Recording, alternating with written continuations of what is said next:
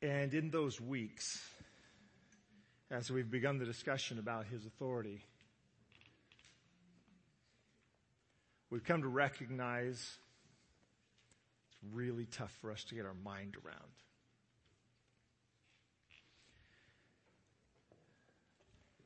And this morning, as we start down this road again,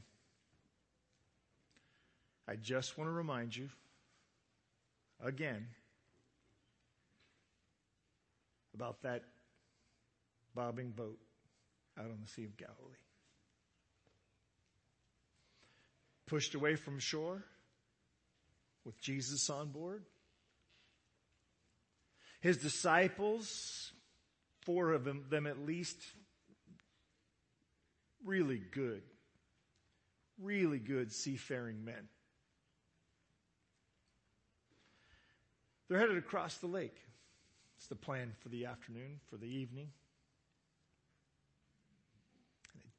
Just a massive storm blows in. A storm from Satan himself. A storm meant to end the ministry of Jesus right there on the lake. Him and all of his disciples lost at sea. Fish food. And the disciples try to battle against the, the authorities that are way beyond their reach. Principalities and powers that they have no understanding of. And they, they do their best while Jesus naps. They're bailing water as the water comes over the gunnels of the boat. They're lowering the sail. They're trying to row it, to keep the nose into the wind. They're doing everything right that can be done. But the storm's too big for them. And so they don't know what to do. They've done everything they can. They're at the end of their rope. They're hanging on for dear life and they will soon perish if something doesn't change in the scenario they find themselves in. They've given orders to all of the non-sailors Bail. Just bail. Use anything you can find. And pray and ask God for help. Finally, they go to the stern of the boat for the sleeping Jesus. Finally, they turn to the answer that's been there all along. Finally, they say, the Bible actually says, and then, after they've done all of that, and then, at last, they turn to him. And they say to him,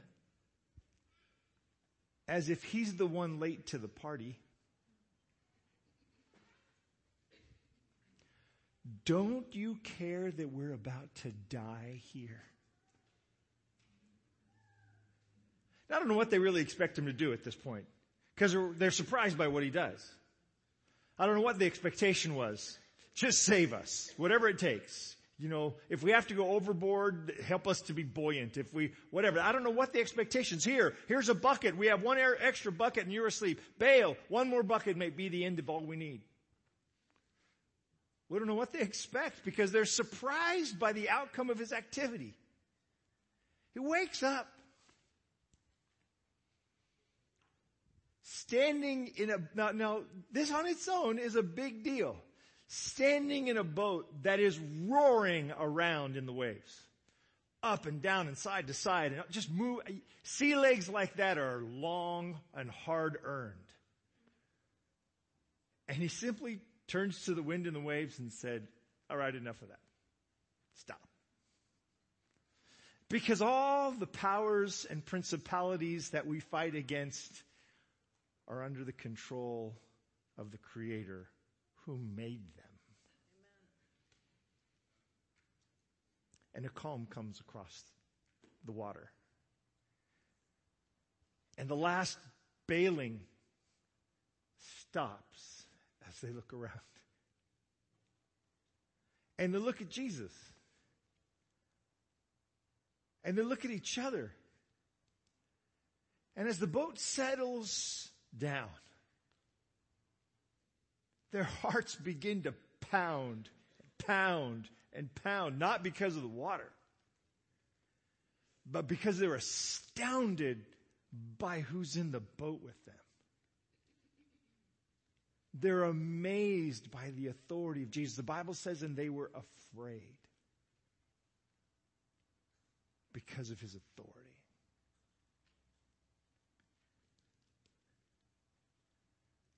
Here's the, here's the line, here's the takeaway as we start today.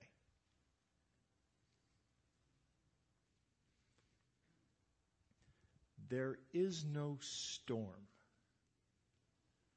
that comes into the life of a follower of Jesus that can change your destination. No matter how big it is, no matter, how scary or crazy it is, there is no storm that comes into the life of a believer, a follower of Jesus, that can change your destination. As we said last week, only you and I can change that. Because that is the edge of his authority. But the edge of his authority is not a storm. It is not the full force, full throttle flagellation of the devil. He's not afraid of him. He made him. And the devil's breath he owes to God. His existence he owes to God. There is nothing on this planet, no matter how frightening it is to us, that God does not have authority over. So I want to remind you our problem here, great big God, only this much brain. Our problem here is not a problem with God. It is a problem with us. It's a problem with our understanding of who's in the boat. Job said it. Chapter 36. God is greater than we can understand. I know you understood the words that came out of my mouth over the last three to five minutes. But can you understand the implications for your day? And more importantly, in the moment, can you take that with you into tomorrow? It's very difficult for us to hold on to an understanding of the authority of God. We just have a really tough time remembering and hanging on to and believing and having faith in who God is. We want to figure him out. We want to understand him. The psalmist says in Psalm 115, our God is in the heavens and he does as he wishes.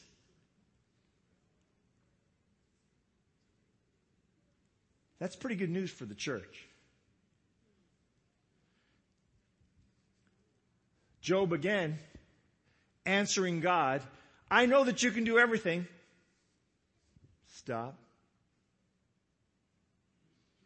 Everything is a lot and that no purpose of yours, no purpose of yours can be withheld from you. If you intend to do something, it will be done. Period. Thy will be done is a fact, not a question.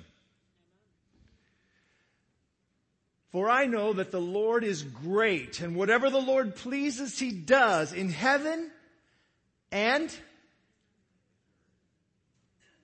in Rocklin, Roseville, and Auburn. Maybe not Citrus Heights, but Antelope. just kidding, just kidding. If you live in Citrus Heights, I was only kidding.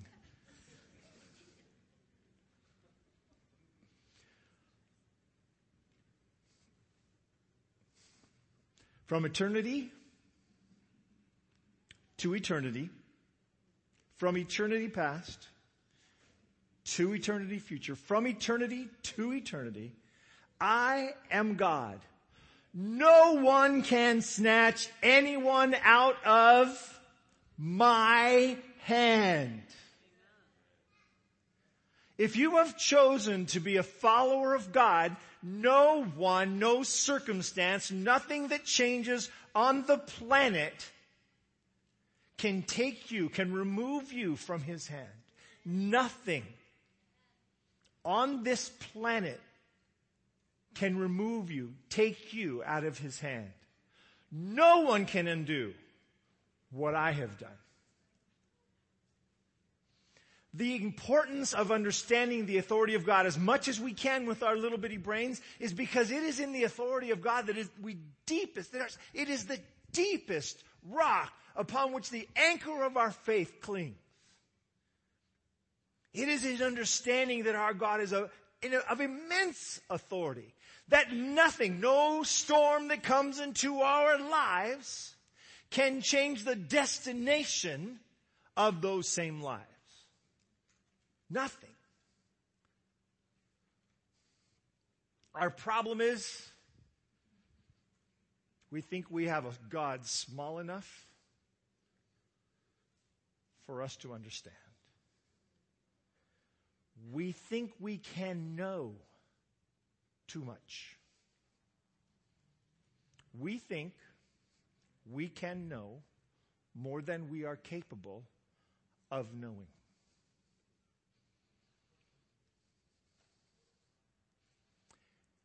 As Jack Nicholson famously said, we can't handle that much truth. I've added a little. He was off.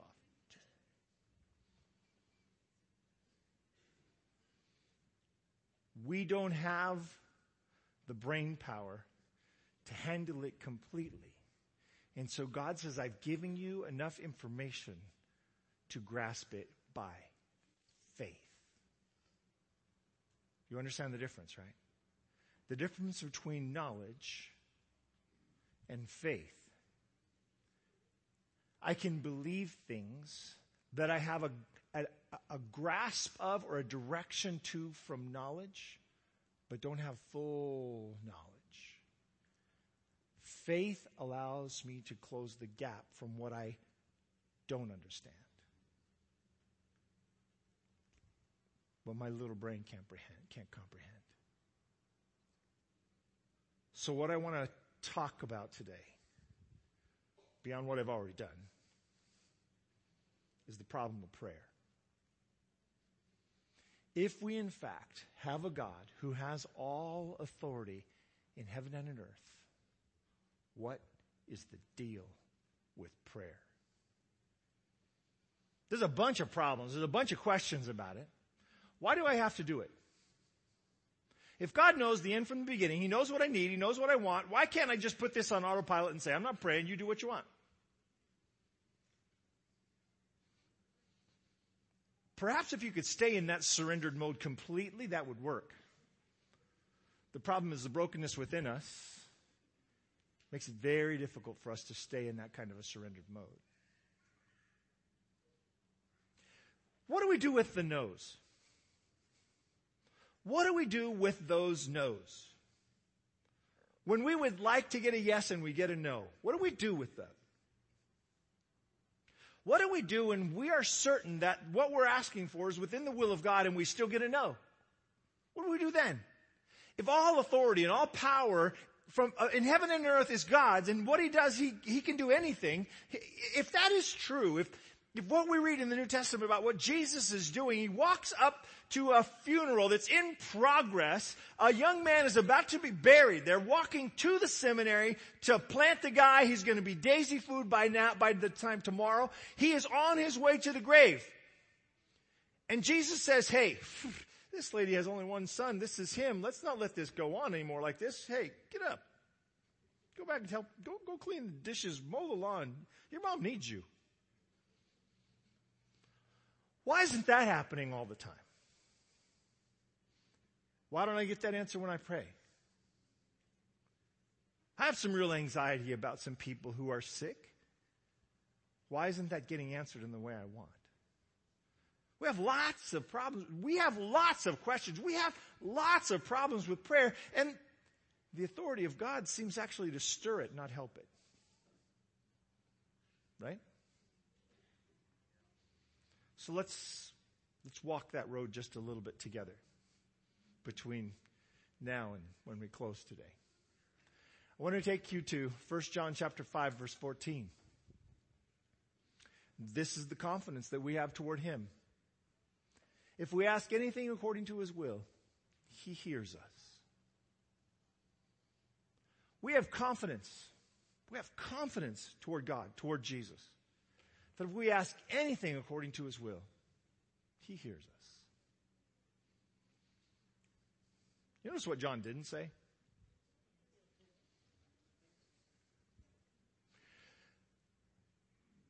James would argue, you don't have things because you don't ask for them. King James, you have not because you ask not. He's saying you should be asking for more. Don't be afraid to pray. Don't withdraw your prayers. Ask for more things. Do more praying. Ask about everything. In fact, the Bible actually says pray about everything. I've chosen the message here because the nuance of what it says. Jesus speaking, from now on, whatever you request, now this is where your, your uh, New King James would say in my name, but they have expanded what that means. Along the lines of who I am and what I am doing, I'll do it. Asking in the name is more than just pronouncing Jesus' name over what we want. I claim a brand new Bentley in the name of Jesus. I actually have a Bentley. He's eight years old. He sheds all over my house. If I get a new one, he needs to not shed. And I'd prefer black.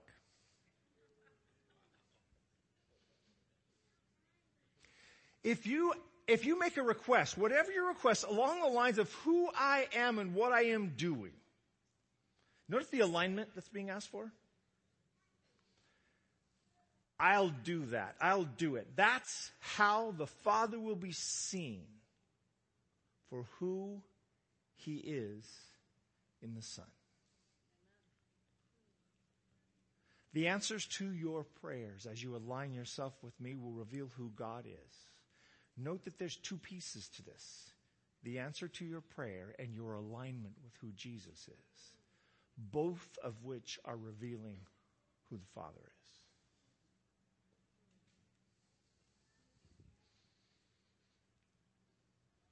Took me a while to be comfortable writing yeses because that word does not make sense. That should be yeses.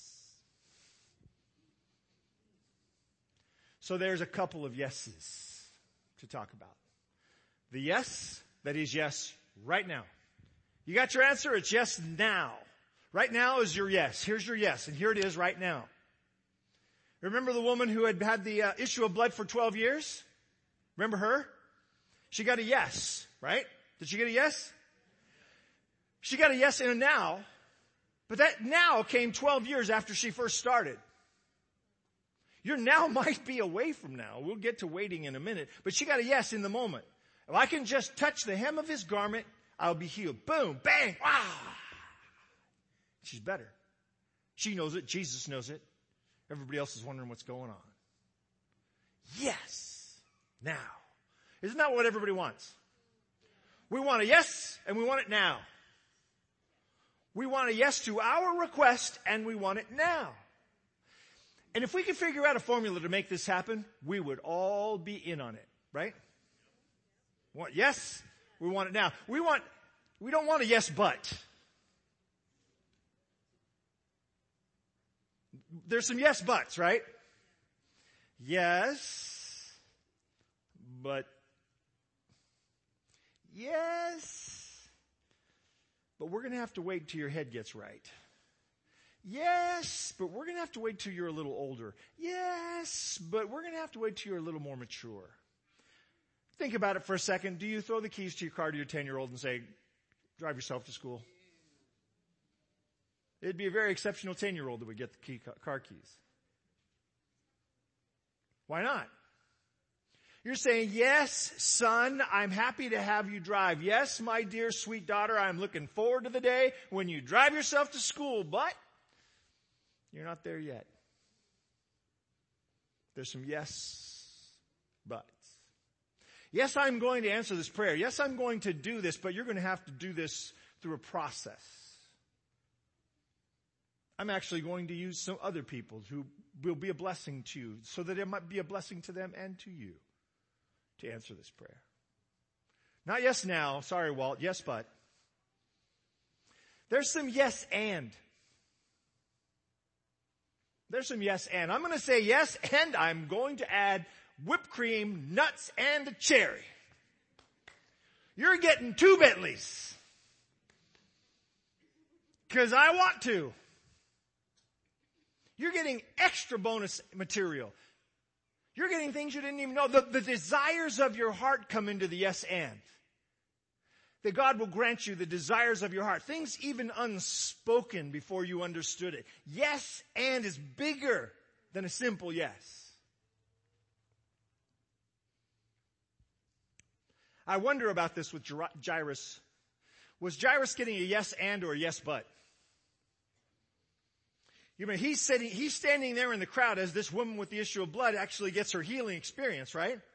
She's there getting a, a yes right now and he's waiting for a yes right now. And his little girl is dying and he knows she's on the brink.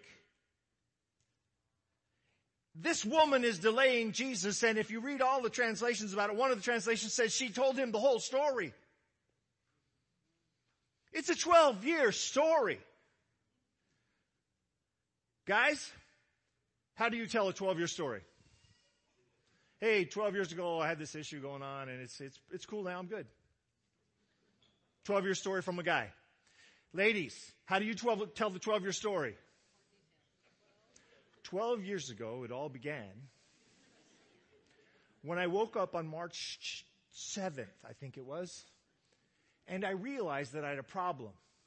And at first I thought it was just a little thing, the normal activities of a woman's life, and I thought, oh, well, that's weird, but okay. And then March 9 and 10 and 12 and 15, and it got to April and it was still going on, and I, so I went to a doctor.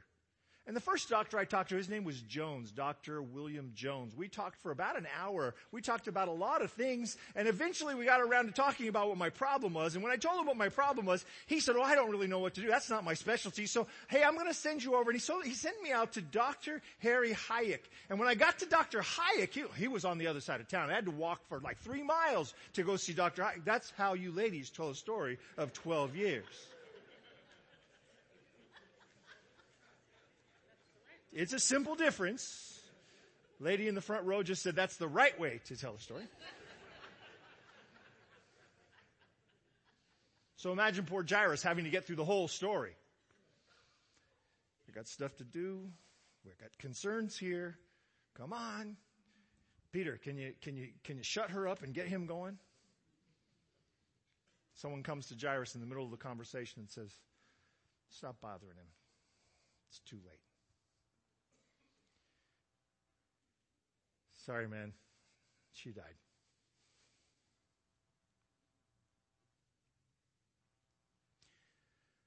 Jesus seizes that moment and says to Jairus, We're going to your house. Jairus had a plan for how Jesus was going to answer his prayer. When he arrived at the beginning of the story, he actually tells him, I want you to come to my house and touch my little girl and heal her. She's about to die. Now we've been interrupted by this woman who's telling her story, and Jesus is now answering yes to a completely different problem. She's died. Jairus came for a healing. Jairus is about to get a resurrection. Resurrection is spectacular. But resurrection requires death. You know the story. If you've been reading the scriptures, you know that he gets to the house and the doubters are there and the questioning is going on and why are you late and what's going on? And he walks in. He clears the place of all of the doubters. Sometimes you might need to clear the place of all the doubters. Takes Peter, James, and John, goes up to a room, and raises her from the dead. That's a pretty big yes and. Started by a yes but. The last yes is the yeses you miss. You've prayed for things and God has answered and you were so on about your life, you've completely missed the answer. Sometimes we just need to stay focused long enough for us to actually know He said yes. We might be praising God a lot more if we just paid a little better attention to the answers. Yeses are good. What about the no's? What about the no's? Get no's? Sometimes he says no. Sometimes there's no but. No, but. You will thank me later. Right? Ever had any prayers that were answered no that you said, hey, that was a good idea, thank you? You know what the repair bills on a Bentley are? Are you kidding me? I'll take a Chevy. Thank you very much. I'll get there same time. You will thank me later when you understand what I understand. It's from John 13, 7. What I am doing you do not understand now, but afterward, you'll understand. The disciples did not want Jesus to be crucified. Right? Where would we be if they got their will? Peter was so bold as to give God orders about what he was going to do. Right? Jesus says, I'm going to Jerusalem where I will be crucified. And he said, no, you won't. Not happening.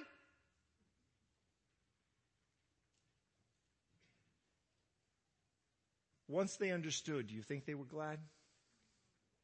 Not glad that Jesus died, but glad for the amazing outcome of God's decision.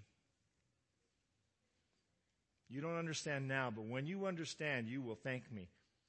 No, but you need to refocus. Just refocus. My ways are not your ways. Stop. Stop. I know you think that's within the will of God. Stop. Think about it for a minute. Refocus. Hold on. Think this through. Think about what you're asking for. Look, I'm falling off the roof. Could you just stop gravity for a few minutes? I have a few seconds before I hit the ground. Can you just reverse gravity on the whole planet for a moment? Give me a nice, soft, cushy landing back on the roof. Right? It kind of bleeds over into the next one, which is don't be silly. You kidding me? Really? That's what you're asking for? Don't be silly. Does that sound like something God wouldn't say to you? Does it sound like you might ask for something silly once in a while? Okay. No's and yeses. James chapter 4 verse 3. You ask and you don't receive because you ask with the wrong motives. Lord, if you could just make my neighbor sick. Never been prayed in the whole history of mankind, has it? Lord, if you could just make my neighbor go away. I was once in a, in a, training seminar with a pastor who told us as a group of young pastors, look, when I have a problem with someone in the church, I pray for them. Some of them die. You know what our immediate reaction was? Don't pray for us.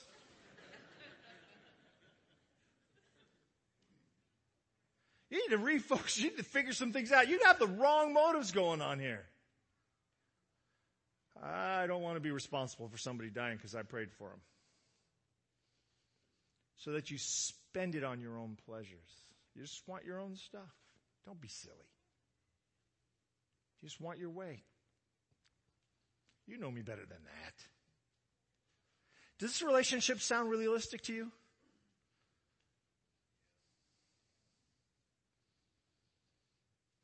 Why do we have so much problem?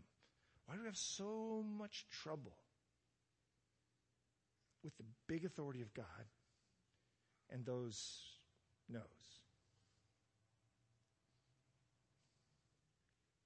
Is the problem a submission problem? A misunderstanding?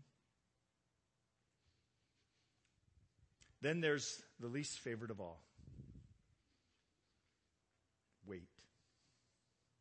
And wait is the big answer. Wait is the most common. Wait is more common than yes or no. Wait is the answer you get all the time. Wait is the most common answer anyone gets from God. Peter even addresses it. The Lord is not slow about his promises, as some count slowness. People are saying God is never getting around to helping me out. He's just not getting onto the problem, to the issue fast enough for me. He's not slow as some people consider slowness, but is patient toward you, not wishing for any to perish, but for all to come to repentance. Do You know what they were praying for? They were praying for Jesus to come. And Peter said, hold your horses. There are lots of other people waiting in line to get to heaven. And if he stops now, they're not getting there. Aren't you glad they didn't get an answer to that prayer in the first century? You were waiting in that line. I was waiting in that line. Wait.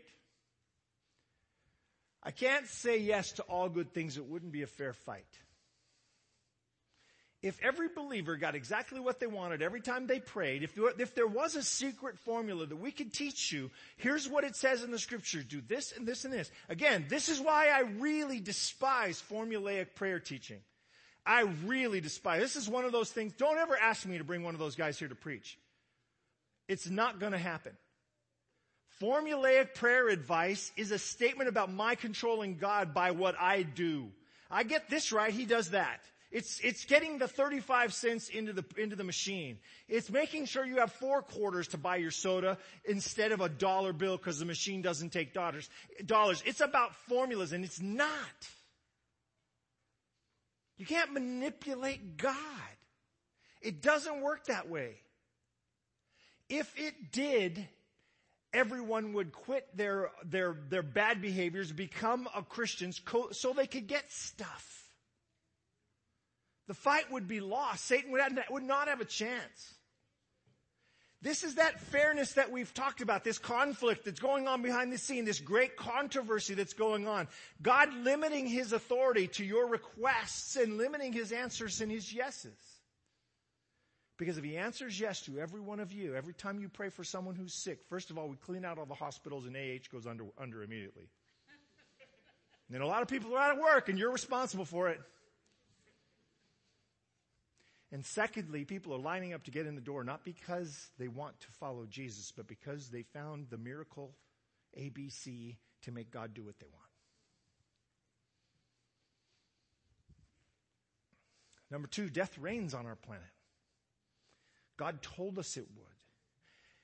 If you eat of the tree that gives knowledge of evil, you cannot be allowed to live forever because I cannot have evil going on in the universe forever ever. It's too destructive. It's too horrible. Now, before you get really frustrated with the waits, can you remember that delay is not denial? Delay is not a no. Wait is not a no. No matter what we think, no matter how often we might think it is, delay, wait is not a no. Remember God's eternal intent in this. Remember God's eternal intent in this discussion. Revelation tells us what it is. Revelation chapter 21 verse 4. We know what God is up to. God's eternal intent is a yes. And it's a yes to everything that is within His will. Let your will be done on earth as it is in heaven is a descriptor of the fact that God's will is done in heaven. There will be no more sorrow, no more death, no more crying, no more pain. All these things are gone. Why? They're a result of sin. We've wiped away sin. The intent of God is a yes. The intent of God is a yes. It has never been the intent of God that anyone die, and yet death reigns on our planet. Because God has had to back off and let some of that stuff happen so that we understand the pain of sin, so that we understand the price of sin, so that we understand what sin does to us and to others. How evil it really is. God's intent is to take death and sorrow and pain and crying and cast them aside because those are results of sin, not results of God. So put God's eternal, eternal intent into the discussion. I don't want to put you back in the boat. It was never God's intent to tell you no. Because before sin, anything you asked for was already in alignment with who He was.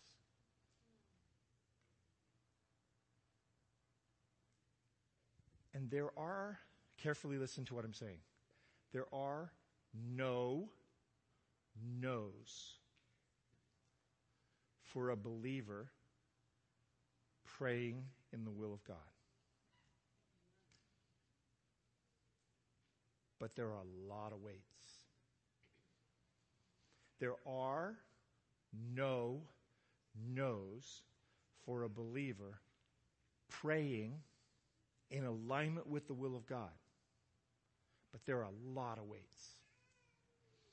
Lord, I'd like you to heal my friend, my child, my neighbor, my husband, my wife. You're going to have to wait. Well, you're going to have to wait. This isn't going to happen. This isn't going to happen until the end. This isn't going to happen until I wipe away sin. But I promise you the wait will be worth it. I promise you the wait will be worth it. You know who the happiest people popping through the pearly gates are? And everybody's happy, but there's, a, there's another level of happy. The happiest people going through the pearly gates are the people going through with their sons and daughters, brothers, sisters, mothers, fathers that they didn't think were going to make it. The backflips going through the pearly gates are being done by the people who have been investing in prayer for their family and only at this moment realize that their prayers have been answered. It was a long wait that closed when they closed their eyes. But when they walked through the pearly gates, there's the answer to their prayer. And so I put you back in the boat.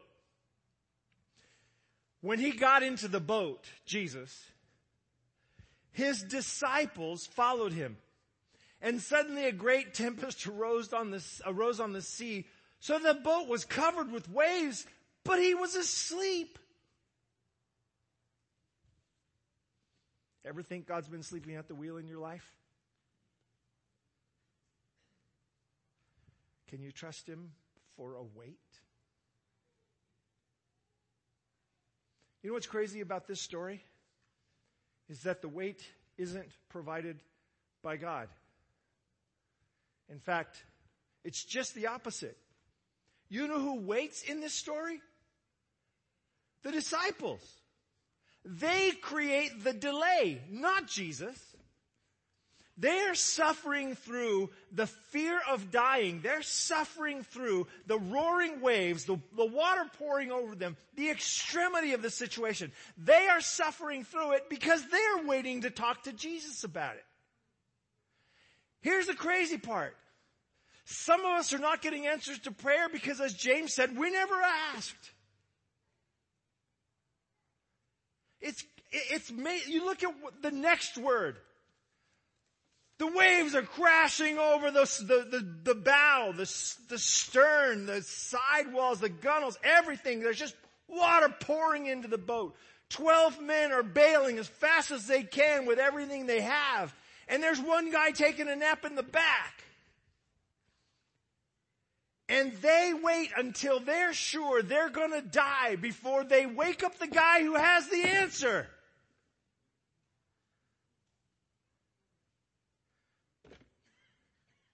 What were they thinking? We got this. We know what we're doing. I know how to run a boat. You turn the bow into the wind and the waves and you ride this thing out. It can't go on forever. But they were battling not against flesh and blood, but against principalities and powers beyond their comprehension. And the answer was in the boat. The authority was in the boat. The yes was in the boat. Asleep.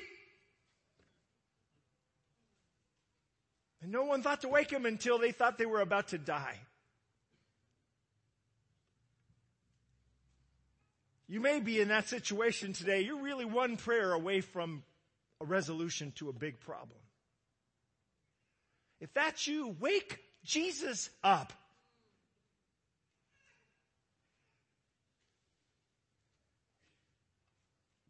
If you've been praying and nothing's changing, don't stop praying. You might need to stop and think about what you're praying. But don't stop praying. If for no other reason than to recognize that Jesus is in the boat with you, don't stop praying. To recognize that this ride that you're on, it's a lot more fun when you realize He's with you than it's not. To be able to sleep at night, don't stop praying.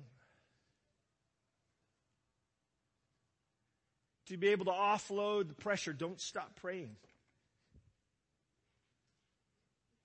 Keep coming back to Him. Keep coming back to Him. Keep asking if you're praying for what His will is. Keep coming back. There are no no's. There are no no's for those who have aligned their prayers with the will of God. There are waits, but there are no no's. Let's pray.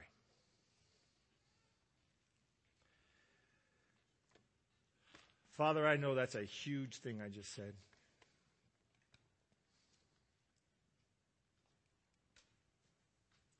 You are a huge God.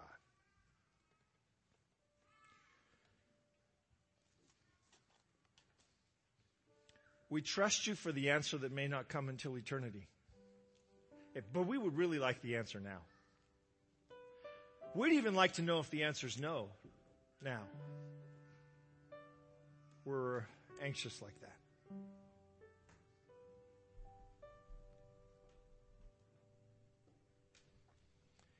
We choose to trust you. We choose to trust that nothing can be taken out of your hand. That if you will something, it does happen.